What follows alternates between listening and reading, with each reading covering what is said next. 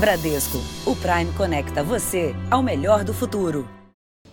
Olá, boa noite. Boa noite. O Jornal da Record de hoje traz tudo sobre a posse de Joe Biden como presidente dos Estados Unidos. O novo presidente fez o juramento no início da tarde no Capitólio. Ele pediu união nacional e disse que vai governar para todos os americanos.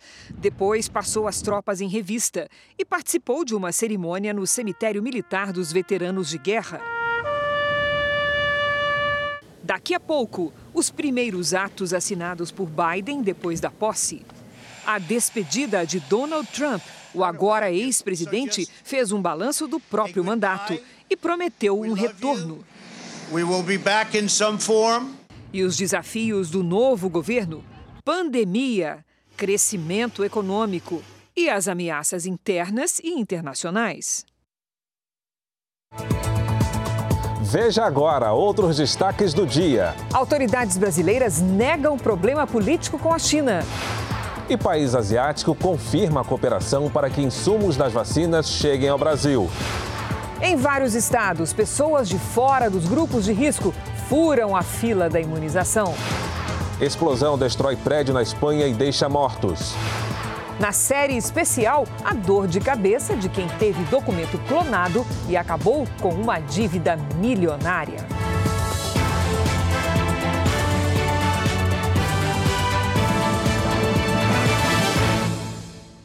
Oferecimento Bradesco, o Prime conecta você ao melhor do futuro. Vamos a Washington, onde a correspondente Evelyn Bastos tem as informações sobre as primeiras ações de Joe Biden na presidência. Boa noite, Evelyn. O presidente já começou trabalhando. Já sim, Cris. Muito boa noite para você, para o Fara e para todo mundo que nos acompanha. Olha, ainda no Capitólio, Joe Biden assinou seus primeiros documentos oficiais como presidente. Documentos esses referentes principalmente às nomeações da nova equipe de governo. Depois de uma homenagem a soldados mortos em guerras e do desfile de posse, que foi todo transmitido pela internet para evitar aglomerações, Biden chegou à Casa Branca há cerca de duas horas. No Salão Oval, o escritório da residência oficial do presidente, ele recebeu uma carta de Donald Trump que, segundo Biden, é muito generosa. A carta que um presidente envia a outro é uma tradição que começou com uma nota deixada por Ronald Reagan a George W. Bush, o pai, isso há 32 anos. Cris. Obrigada, Evelyn. Daqui a pouquinho nós voltamos a falar da posse do novo presidente americano. O hospital de campanha em Manaus deve ser reativado nos próximos dias. A estrutura está pronta, faltando os últimos ajustes para receber pacientes da Covid-19. E por falta de leitos e de oxigênio, a capital amazonense sofreu um colapso no sistema de saúde, com reflexos em todo o estado. Policiais atravessaram o rio Solimões de barco durante a noite para entregar cilindros de oxigênio em Tefé. Em Coari, suprimentos chegaram também de avião. Depois da morte de sete pacientes por asfixia na cidade, Dora luta para transferir o filho Marinaldo para Manaus. Só tem UTI na capital. Quem puder ajudar, por favor, com uma vaga na UTI, que possa nos ajudar, por favor, porque meu filho está precisando urgente dessa vaga. Na rede pública, só há pouco mais de 300 leitos de UTI. No estado do Amazonas, 2.386 pessoas estão internadas com sintomas da doença, o que provoca a superlotação. O hospital de campanha de Manaus está prestes a ser reativado. São ao menos 50 leitos preparados para fornecer oxigênio para os pacientes. Não é exagero dizer que é praticamente um esquema de guerra para atender soldado ferido em campo de batalha. Vai funcionar ao lado do hospital público, que é referência em tratamento para a Covid-19, e contará com uma usina que produz oxigênio a partir do tratamento do ar atmosférico. A montagem ela já está pronta e a partir de agora o governo do estado ele está trabalhando para é, implantar os insumos necessários, como o oxigênio, a água encanada e a parte sanitária. Então, a partir daí, dará o funcionamento do, do módulo de saúde. No Pará, a Força Aérea Brasileira também faz o transporte de oxigênio para as localidades onde está faltando. O avião da FAB deve aterrissar no município de Oriximiná, no Baixo Amazonas, ainda esta noite. Segundo a Secretaria Municipal de Saúde, a rede hospitalar não tem estrutura para atender aos pacientes de Covid-19.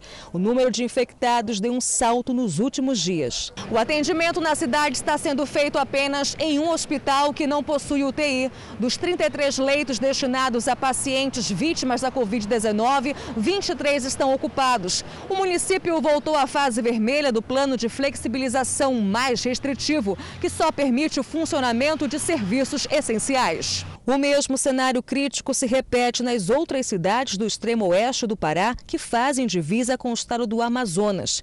Em Faro, onde sete pessoas morreram por falta de oxigênio no início da semana, há somente 40 leitos para toda a população.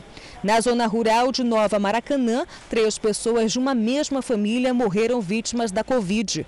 A unidade de saúde possui 20 leitos, 90% já ocupados.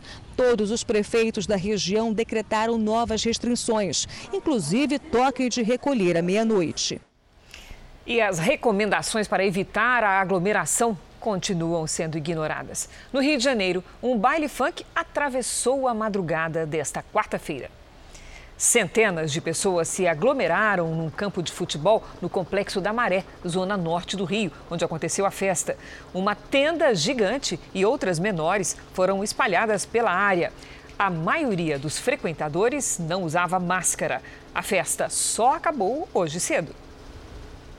O Jornal da Record traz agora os números de hoje da pandemia. Segundo o Ministério da Saúde, o país tem 8 milhões 638 mil casos de Covid-19. São 212 mil mortos até agora. Foram 1.340 registros de mortes nas últimas 24 horas. Também entre ontem e hoje, 45.700 pessoas se recuperaram. No total, já são mais de 7 milhões e 564 mil pacientes curados. Quase 861 mil seguem em acompanhamento.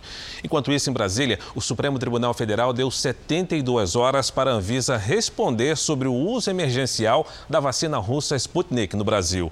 Vamos à capital então com o repórter Matheus Escavazini, que tem as informações. Matheus Escavazini, boa noite.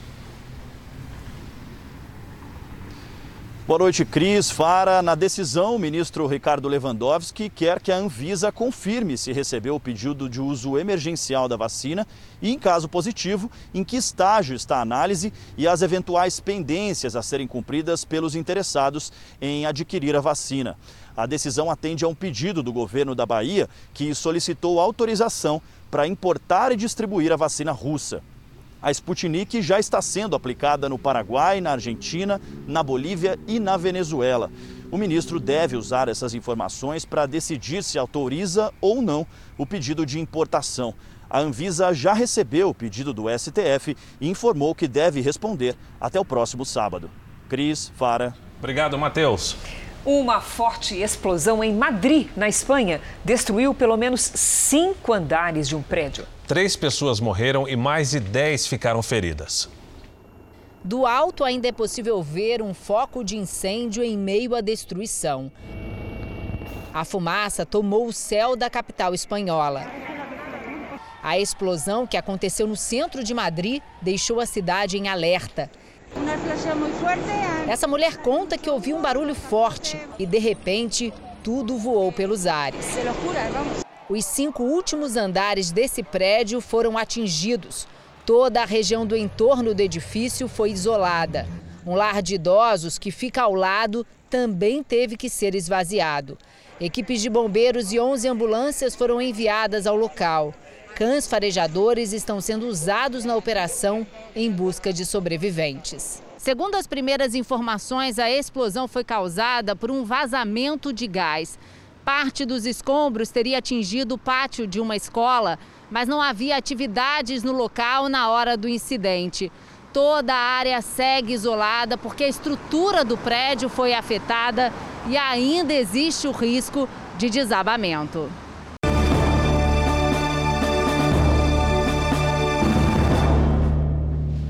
Voltamos a falar sobre a posse de Joe Biden. O discurso do democrata foi marcado por um apelo à união dos americanos. Uma cerimônia de posse com público reduzido no Congresso americano e distanciamento social por causa da pandemia. Uma crise que, no primeiro discurso à nação, o 46º presidente dos Estados Unidos fez questão de citar. O coronavírus tirou tantas vidas em um ano quanto o país perdeu em toda a Segunda Guerra Mundial. Tirou milhões de empregos e negócios foram fechados, afirmou Joe Biden. Para o novo presidente, a pandemia deve ser enfrentada por uma nação unida, assim como os outros desafios. Os juramentos do presidente Joe Biden e da vice Kamala Harris contaram com a presença de ex-presidentes americanos dos dois partidos, democrata e republicano. Estavam ali no Capitólio Barack Obama, George W. Bush e Bill Clinton. Enquanto dentro do Congresso Joe Biden tomava posse, aqui do lado de fora não teve jeito. As pessoas passaram por várias barricadas. Só aqui nessa rua, pelo menos três grandes checkpoints e barricadas da Polícia e da Guarda Nacional para tentar chegar um pouco mais perto aqui do Capitólio para ver essa festa de perto. Já fica até difícil, inclusive, para a gente chegar aqui na última barreira, porque as pessoas vieram para cá e acabaram ficando bem frente a frente com os policiais que foram chamados para reforçar a segurança e evitar qualquer tipo de manifestação. Teve gente que tentou chegar o mais perto possível, mas depois preferiu assistir tudo sentado na calçada pelo celular mesmo. O apelo à união encontra resistência a poucos metros do lugar onde a posse aconteceu. Essa mulher carrega um cartaz pedindo o impeachment do novo presidente logo no primeiro dia do mandato. Ela votou em Donald Trump e acredita que a eleição foi fraudada.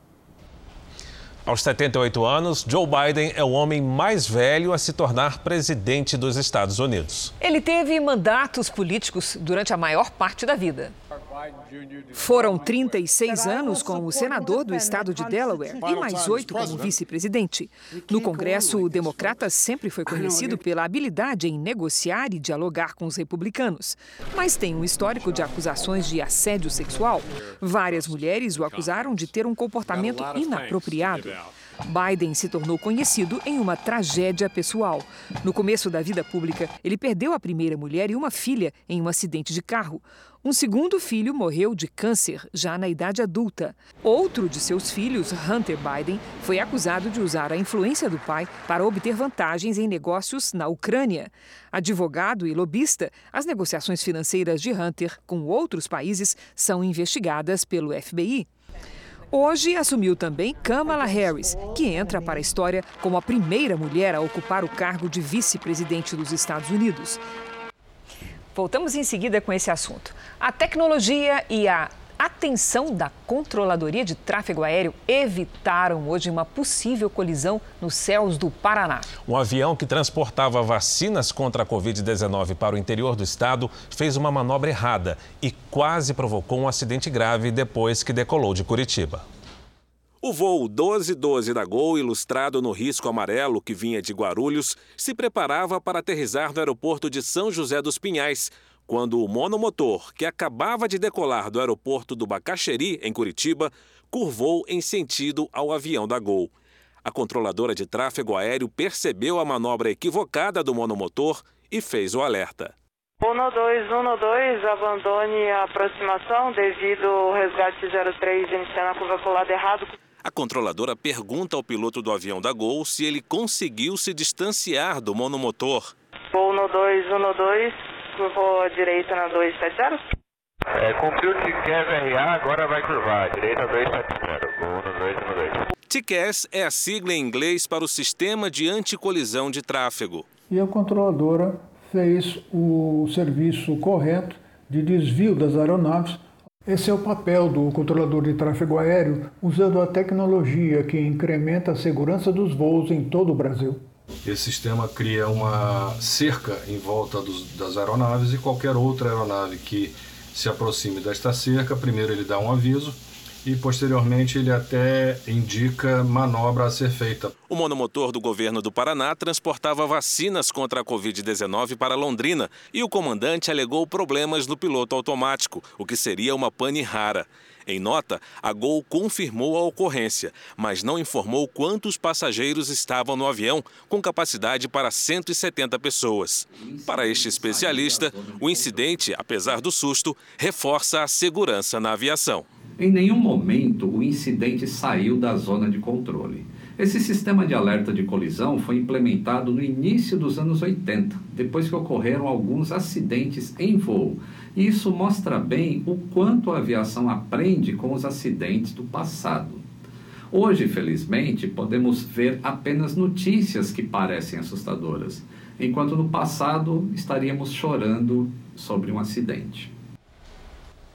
Hoje tem estreia aqui na Record TV. O apresentador Geraldo Luiz comanda o programa A Noite é Nossa. Uma atração leve e divertida para toda a família. É daqui a pouco, depois da novela Jesus.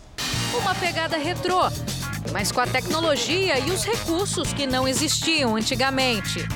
É hora de matar a saudade.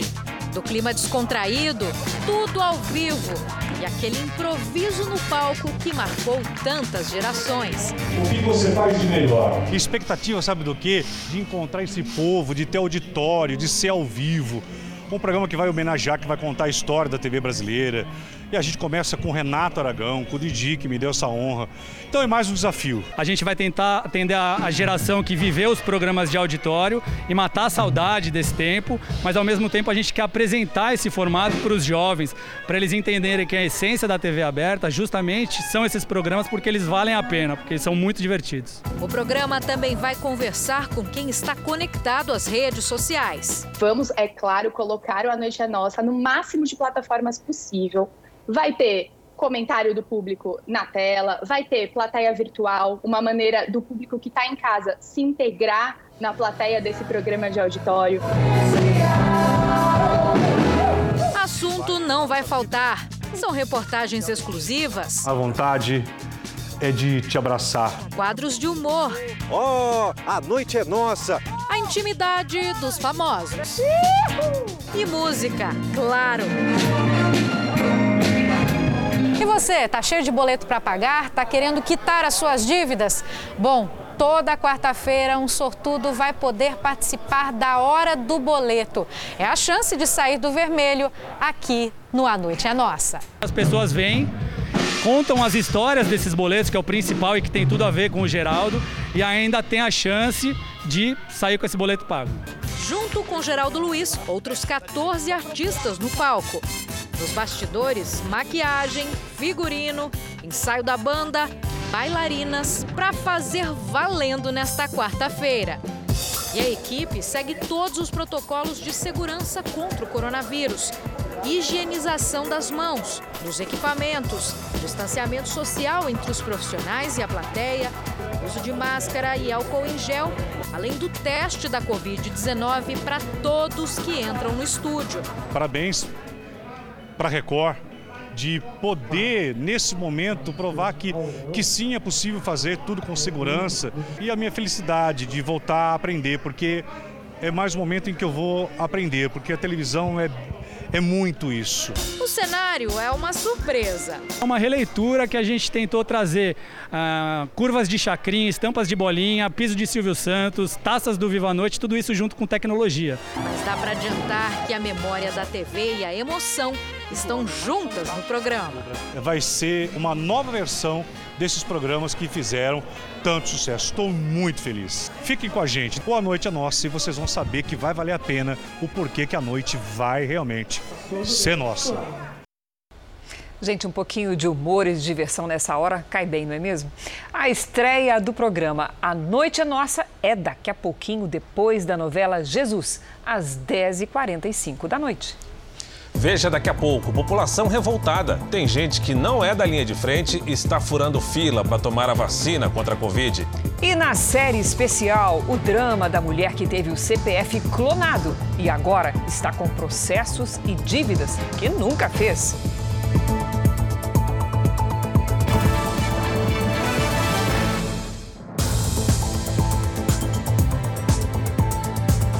Vamos voltar ao vivo aos Estados Unidos, onde Joe Biden tomou posse como presidente, sucedendo Donald Trump. A Evelyn Bastos tem as informações direto de Washington e vai contar pra gente quais serão as primeiras prioridades do presidente Biden. Evelyn, boa noite. Oi, Fara, boa noite para você. Olha, logo que o Biden chegou aqui à Casa Branca, ele já assinou 17 ordens executivas. Entre elas, o uso obrigatório de máscaras dentro de prédios federais e o retorno dos Estados Unidos ao Acordo do Clima de Paris. Eu volto logo mais com novas informações. Cris e Fara. Obrigado, Evelyn.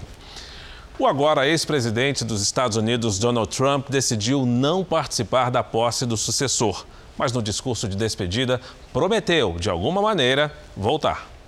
As últimas 24 horas de Trump na residência oficial foram acompanhadas de perto por agentes das forças especiais e jornalistas do mundo inteiro. Passava das 10 da manhã, horário de Brasília, quando ele deixou a Casa Branca ao lado da primeira-dama Melania. Ainda nos jardins, disse que foi uma honra e agradeceu a todos os americanos. Trump seguiu de helicóptero até uma base aérea, onde fez o último discurso oficial como presidente. As pessoas não têm ideia de como essa família trabalhou duro. E por vocês, disse. Trump reforçou os números positivos da economia, com a redução de impostos e a concessão de isenções fiscais. Espero que não aumentem as taxas, mas se aumentarem, eu avisei. Alfinetou. Mesmo assim, desejou sucesso ao novo governo. Ele também se solidarizou com as vítimas da Covid-19. Mais de 400 mil pessoas morreram da doença nos Estados Unidos.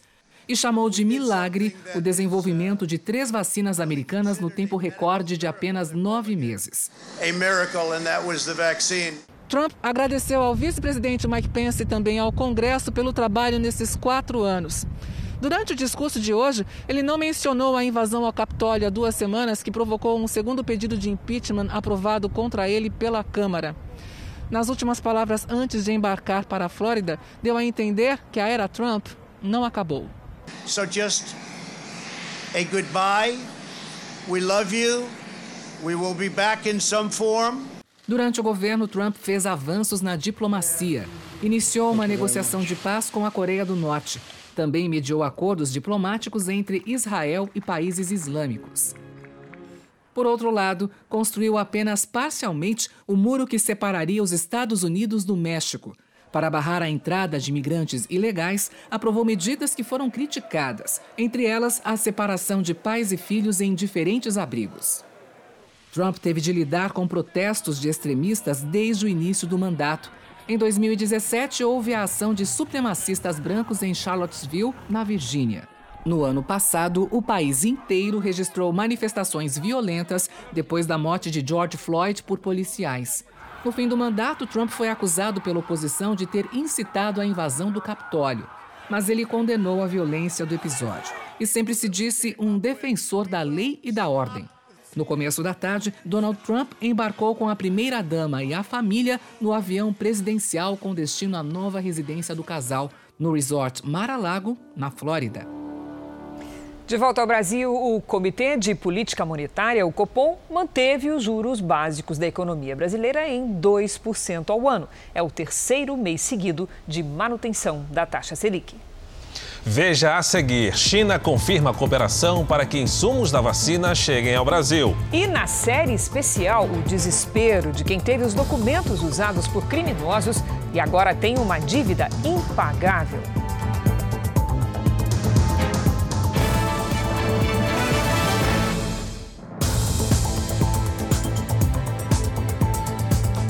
Quanto mais brasileiros forem vacinados contra o coronavírus, melhor. Mas a ordem de prioridade na vacinação tem de levar em conta quem precisa mais da vacina. Pois é, e nesse sentido causa muita revolta e muita gente que pessoas tentem se imunizar primeiro, ou seja, em outras palavras, furar a fila. O estado de Pernambuco recebeu 270 mil doses. A maior parte está sendo aplicada nos profissionais da saúde, mas tem gente que não é do grupo prioritário passando na frente. Em Jupi, no Agreste, um fotógrafo da prefeitura foi filmado recebendo o imunizante. Aqui, ó. Jupi recebendo as primeiras doses. A cidade tem 13 mil habitantes e, por enquanto, recebeu apenas 136 doses da vacina. O prefeito pediu desculpas e afastou tanto o servidor quanto a secretária de saúde. Outro mau exemplo: em São José do Egito, no sertão, o secretário de saúde foi fotografado enquanto era vacinado. Estive todo o tempo na linha de frente ao combate ao coronavírus. O, a Secretaria de Saúde funciona dentro do hospital, que também tem uma unidade de tratamento aos pacientes com o coronavírus. Aqui no Recife, o secretário estadual de saúde admitiu que uma arquiteta também foi vacinada contra a Covid-19 nesse hospital de referência na zona sul da cidade. Ela trabalha na unidade desde abril do ano passado, quando passou a fazer parte da equipe. Foi diagnosticada por duas vezes com a doença. Em nota, a direção do hospital justificou que a imunização se destina a todos os profissionais que trabalham na unidade, inclusive servidores que atuam na manutenção do imóvel e equipamentos. A gente definiu né, que nas unidades que são 100% Covid, como essa unidade, todos os servidores, colaboradores que circulam nesse ambiente que potencialmente contaminado, por ser 100% dedicado à Covid-19, vai receber a vacina no primeiro momento. Em Sergipe, aconteceu a mesma coisa. O prefeito de Itabi, Júnior de Amintas, também se vacinou. Ele não faz parte dos grupos prioritários. A cidade tem mais de 5 mil habitantes e recebeu 31 doses. O vídeo é verdadeiro, mas a versão divulgada é maldosa. O vídeo foi feito pela minha própria assessoria e amplamente divulgado por mim. Identificamos a necessidade de um encorajamento um estímulo para que a população aceite a vacinação com tranquilidade. O Ministério Público Federal notificou o prefeito e cobrou explicações sobre a vacinação. Na Bahia, o Ministério Público apura o caso do prefeito da cidade de Candiba. Ele não faz parte do grupo de prioridades, mas já tomou a vacina. Em Manaus, duas irmãs gêmeas, filhas de um empresário da cidade, postaram em uma rede social fotos delas sendo vacinadas. As duas são médicas, mas o Ministério Público agora vai investigar. Quem tem as informações é a nossa repórter Ingrid Gribel, que está ao vivo e traz toda a história. Boa noite, Ingrid. Boa noite, Cris. Boa noite a todos. As duas irmãs foram nomeadas a cargos públicos numa unidade básica de saúde que leva o nome do pai delas horas antes da imunização. Elas são recém-formadas em medicina e disseram fazer parte do grupo prioritário. A Prefeitura de Manaus negou irregularidades e o prefeito Davi Almeida disse que pretende proibir a publicação de fotos em redes sociais tiradas no momento da imunização. Cris e Fara. Obrigada, Ingrid. Todo mundo já ouviu falar da expressão dar uma carteirada, não é mesmo? Geralmente, esse artifício para lá de questionável não traz só vantagens para quem lança a mão dele. A cada carteirada, alguém pode ser prejudicado, sem contar que o ato, além de imoral, é ilegal. A expressão vem da carteira de identidade, aquela que todo mundo tem, mas o documento que deveria servir só para identificar ganha status de poder nas mãos de quem desrespeita a lei. Isto é muito grave, é uma crise moral que se abate sobre o Brasil. A carteirada virou uma maneira de tirar vantagem, passar na frente da fila, sabe? E isso não é só um problema moral no Brasil. A carteirada, é, já em si, o próprio nome demonstra que é um ato ilegal. A chamada carteirada é uma expressão popular para o crime de concussão, previsto no Código Penal, que é quando um funcionário público usa o cargo para exigir vantagem indevida para si ou para outra pessoa, direta ou indiretamente. Mas cometer esse crime se tornou tão banal no Brasil que quanto maior é o cargo público, menor é a preocupação com a ilegalidade. Quem está entrando na fila de maneira inadequada eh, está realizando um ato imoral que deve ser punido pelo Ministério Público. Quando se trata da vacinação contra o coronavírus, a carteirada mexe não só com a fila de prioridades, mas também com a quantidade de doses da vacina, que são escassas. A vacina só vai ter sentido se ela for aplicada com critérios de saúde pública e de forma ampla, né? não a partir de hierarquias outras que não as definidas pela própria medicina. Profissionais da saúde, indígenas, idosos em asilos, alguém será prejudicado por esse jeitinho brasileiro.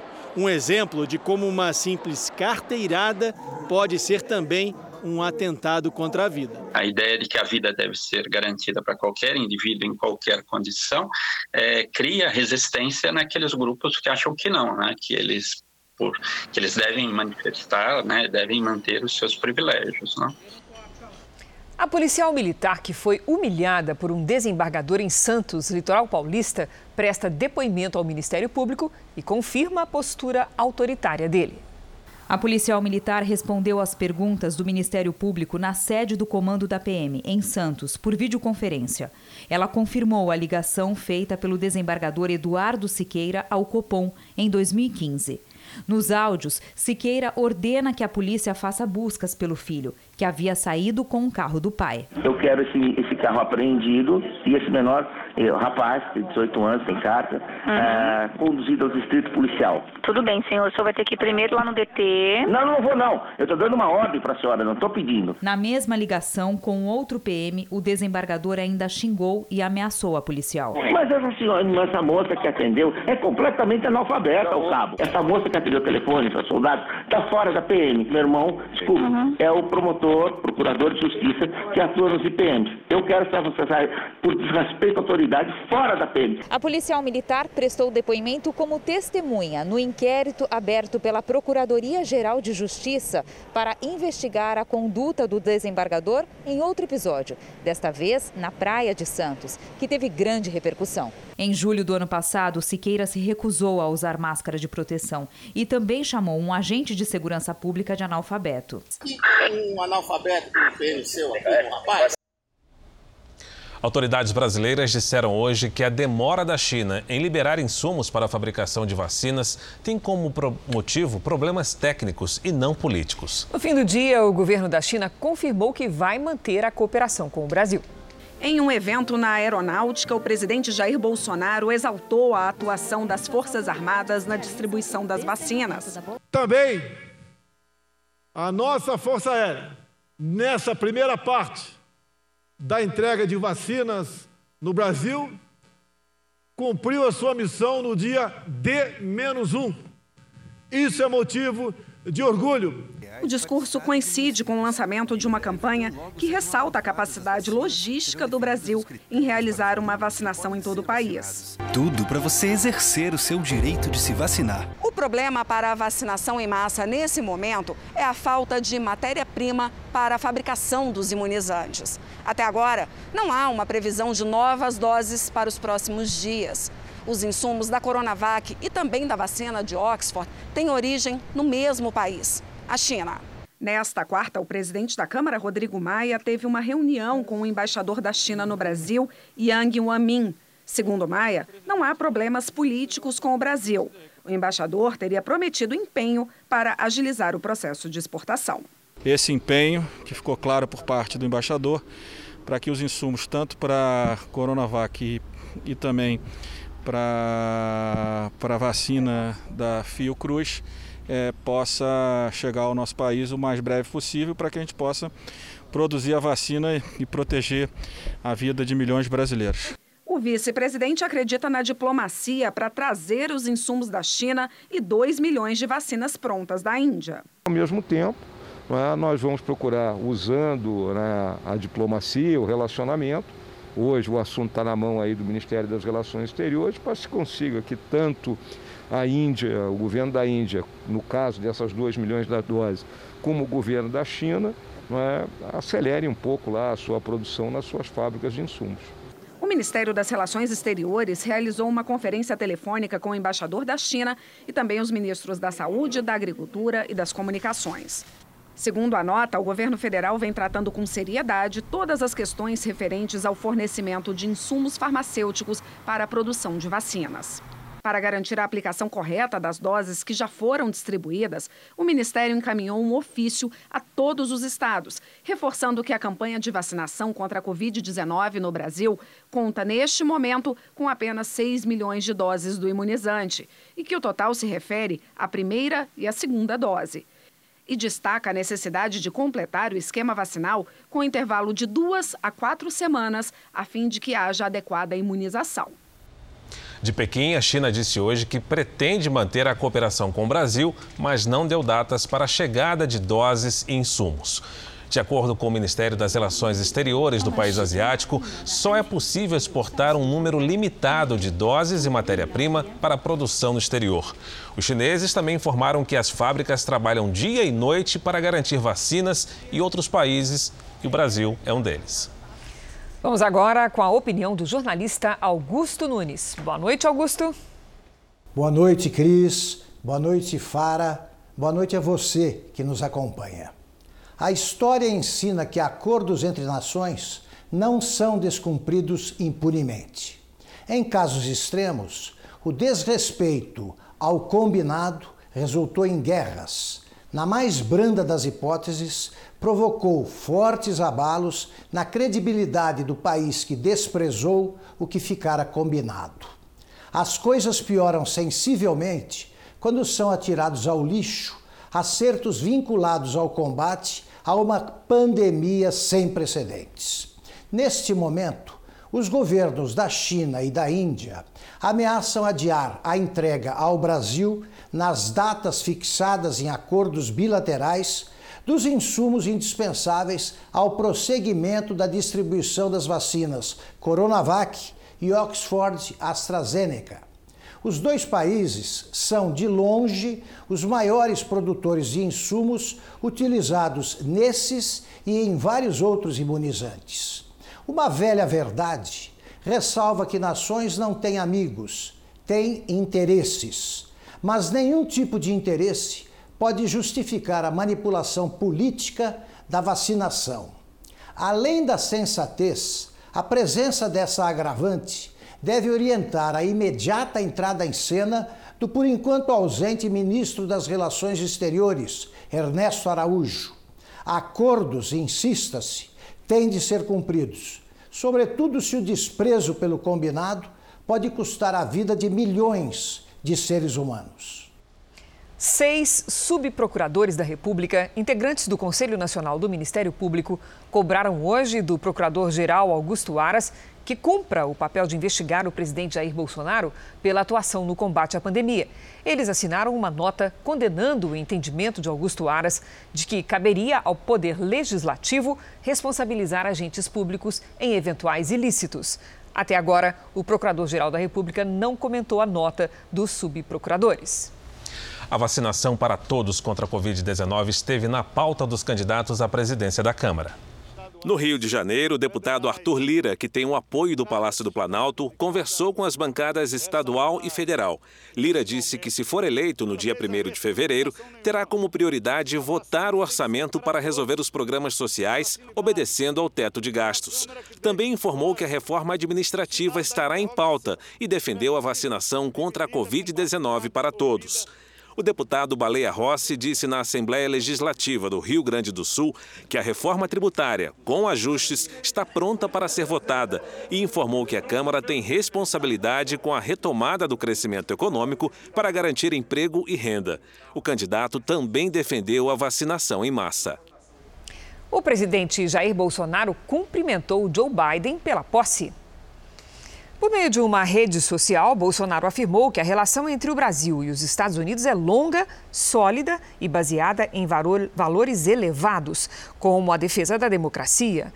O presidente completou-se dizendo empenhado e pronto para trabalhar pela prosperidade das duas nações e o bem-estar de seus cidadãos. Líderes de outros países também cumprimentaram Joe Biden. Nós vamos voltar a Washington com a repórter Evelyn Bastos, que tem outras informações. Evelyn. Pois é, Fara, como manda essa política da boa vizinhança, governos do mundo todo parabenizaram Biden, mas muitos já pediram ações. Foi o caso do presidente da Comissão Europeia, que disse que o bloco é um antigo parceiro dos Estados Unidos, mas quer mais controle das gigantes da internet. O aliado de Trump, o primeiro-ministro britânico Boris Johnson, falou que está ansioso para trabalhar com Biden. Já o primeiro-ministro israelense Benjamin Netanyahu pediu que a aliança entre os dois países se fortaleça.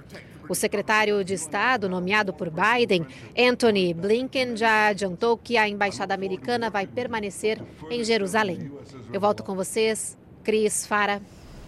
Obrigada. Faltam 11 dias para janeiro terminar e já choveu mais do que o previsto para este mês em cidades como Manaus e Boa Vista. Vamos conversar com a Lidiane Sayuri sobre isso. Lid, tem notícia de mais chuva na região norte? Tem sim, Cris. Boa noite para você, para todo mundo aí do outro lado. Inclusive, as outras capitais da região também podem terminar o mês com chuva acima da média. A circulação de ventos, o calor e a umidade favorecem a formação das nuvens carregadas. E esse padrão segue até o início de fevereiro. Na região centro-oeste, a Prefeitura de Nioaque no interior de Mato Grosso do Sul, decretou situação de emergência. Chove há mais de uma semana por lá, sem parar. E o rio que leva o nome da cidade transbordou. Para lá também tem previsão de mais chuva. Isso porque amanhã um corredor de ventos leva a umidade para o centro-sul. Os temporais podem provocar novos alagamentos e deslizamentos em Mato Grosso do Sul, São Paulo e na região sul. Tempo firme apenas na fronteira com o Uruguai e do norte paulista até o interior da Bahia.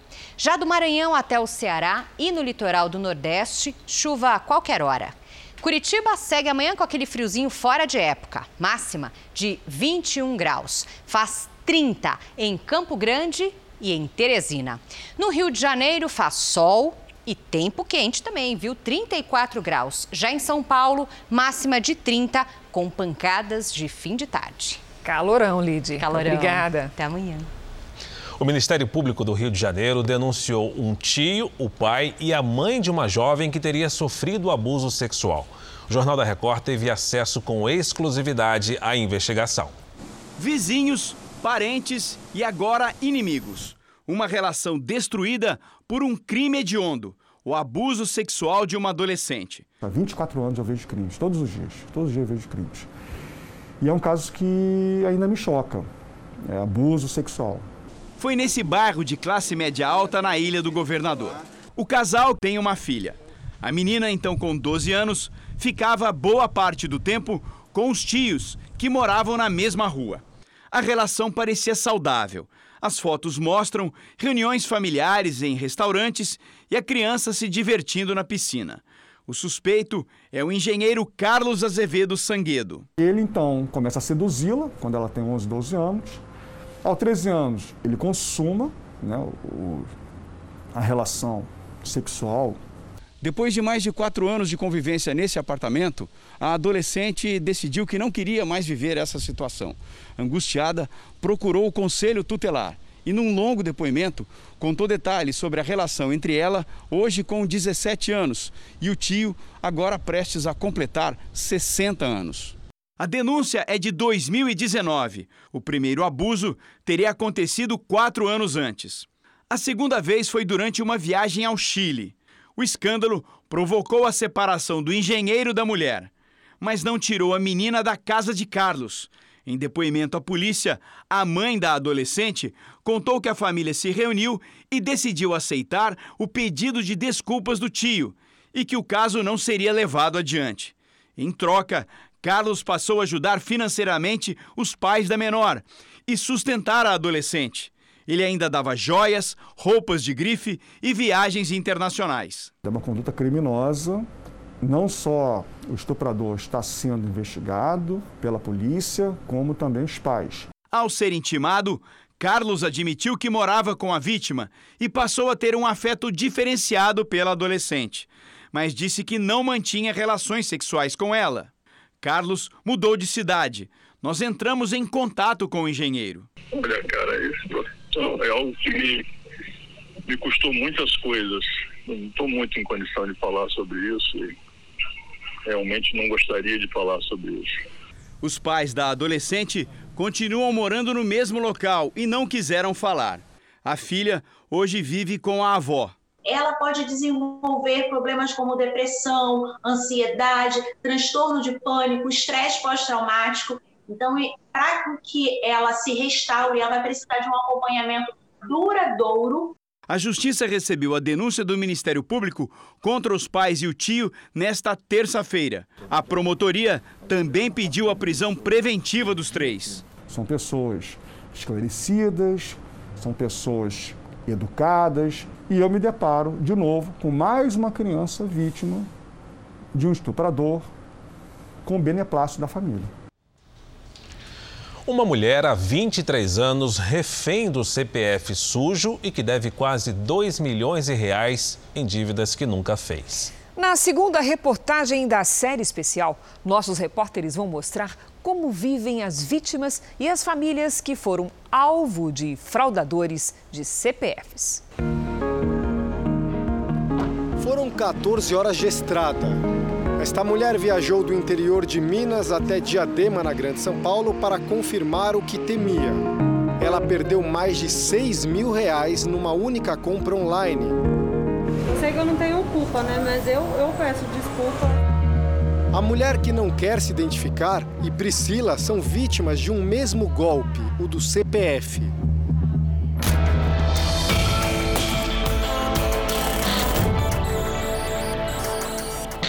A loja de assistência técnica de celulares da Priscila é real, mas a página na internet que vende aparelhos sofisticados usando o CPF e o CNPJ dela é uma cilada.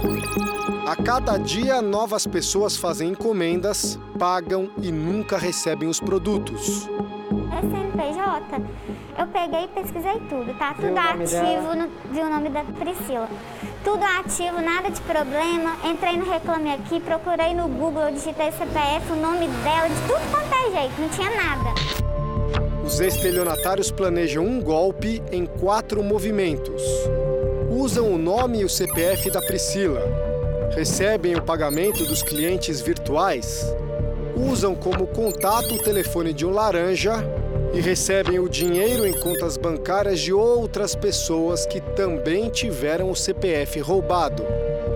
Além do nome dos dados, os golpistas também usam o endereço da família da Priscila para enganar as pessoas. O assustador é que algumas vítimas já apareceram aqui, na porta do prédio da mãe da Priscila, tentando receber o celular ou pelo menos conseguir o dinheiro de volta. E claro, isso tem provocado muita apreensão e até medo na dona Edna. Dona Edna, eles falam o que para a senhora? Fala que compraram o, o aparelho o celular pela internet e não foi recebido.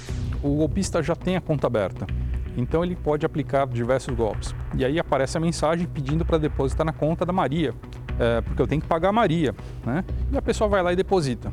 Quando ela descobre que é um golpe, ela vai processar quem? A Maria que abriu a conta. Só que a Maria é vítima do roubo do CPF. Priscila já foi citada em dois processos, um deles até em outro estado.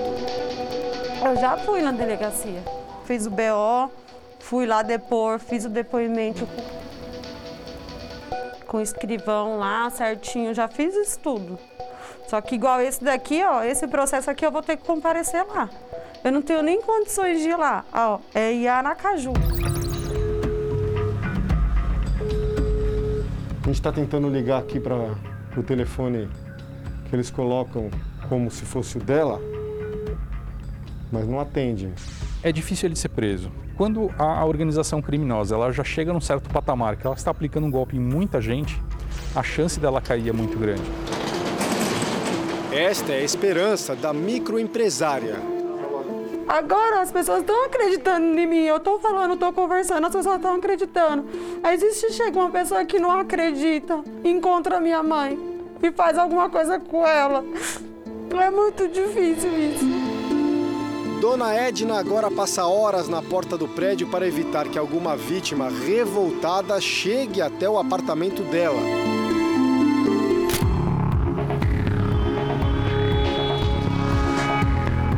Drama desta mulher já se estende por décadas. São 23 anos aprisionada por um CPF cheio de problemas e um nome sem crédito. A minha prima me indicou para trabalhar em busca do primeiro emprego. E aí eu fui trabalhar num escritório de contabilidade, era uma pessoa bem bacana, contador. E ali eu trabalhava, levava documento, fazia homologações. Ele, ele inclusive, em, com o objetivo de abrir uma conta para poder depositar dinheiro para mim, de salário, ele me ensinou a fazer minha assinatura. Mas eu não imaginava o que estava por trás dessa intenção dele. Poucos anos depois de sair do emprego, Vivian descobriu. Os golpistas fizeram dela sócia majoritária de uma empresa de importação. Foi um susto muito grande, eu comecei a ter depressão até por causa disso. Porque eu não podia ter nada, eu não podia ter cartão de crédito, eu não podia financiar um carro para mim, né? E eu não tinha dinheiro para pagar um advogado. Blindados pelo CPF de Vivian, os verdadeiros donos da firma passaram a sonegar fortunas em impostos. Depois de mais de 20 anos trabalhando como assalariada e recentemente como microempreendedora, só agora a Vivian conseguiu realizar o sonho da casa própria. Um imóvel simples nesse condomínio habitacional, avaliado em pouco mais de 100 mil reais. Dificilmente um empresário que sonega milhões em impostos moraria aqui. Ainda tem um outro problema. Por conta da dívida, a Vivian tem até medo de colocar o apartamento no próprio nome. Me roubaram o meu nome. Eu quero dar algo para minha filha, eu não posso.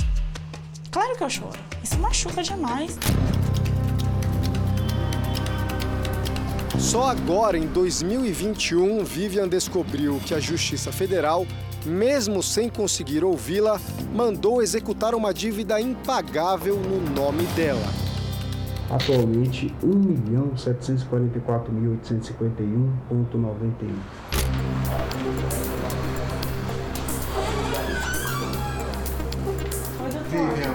tudo bom? Na visita a este advogado, ela descobre também que, como não tem bens para serem confiscados, o processo foi arquivado, mas pode ser reaberto a qualquer momento. Se ela tivesse um imóvel no nome, um veículo, qualquer bem material no nome, ela poderia correr o risco de perder esse bem em virtude de uma dívida que não é dela. Quase toda uma vida refém de um golpe sem poder usar o próprio CPF, sem poder ser dona da própria casa, qualquer momento de felicidade de Vivian na vida pessoal ou profissional parece ser incompleto. A pior sonegação qual é? É a sonegação dos direitos, a sonegação da verdade, a sonegação da justiça. Isso é a pior sonegação. Jornal da Record termina aqui. A edição de hoje na íntegra e também a nossa versão em podcast estão no Play Plus e em todas as nossas plataformas digitais. Fique agora com o segundo capítulo da novela Gênesis. E logo após a novela Jesus, às 10h45, tem a estreia do programa A Noite é Nossa. Aqui tem notícia e tem diversão.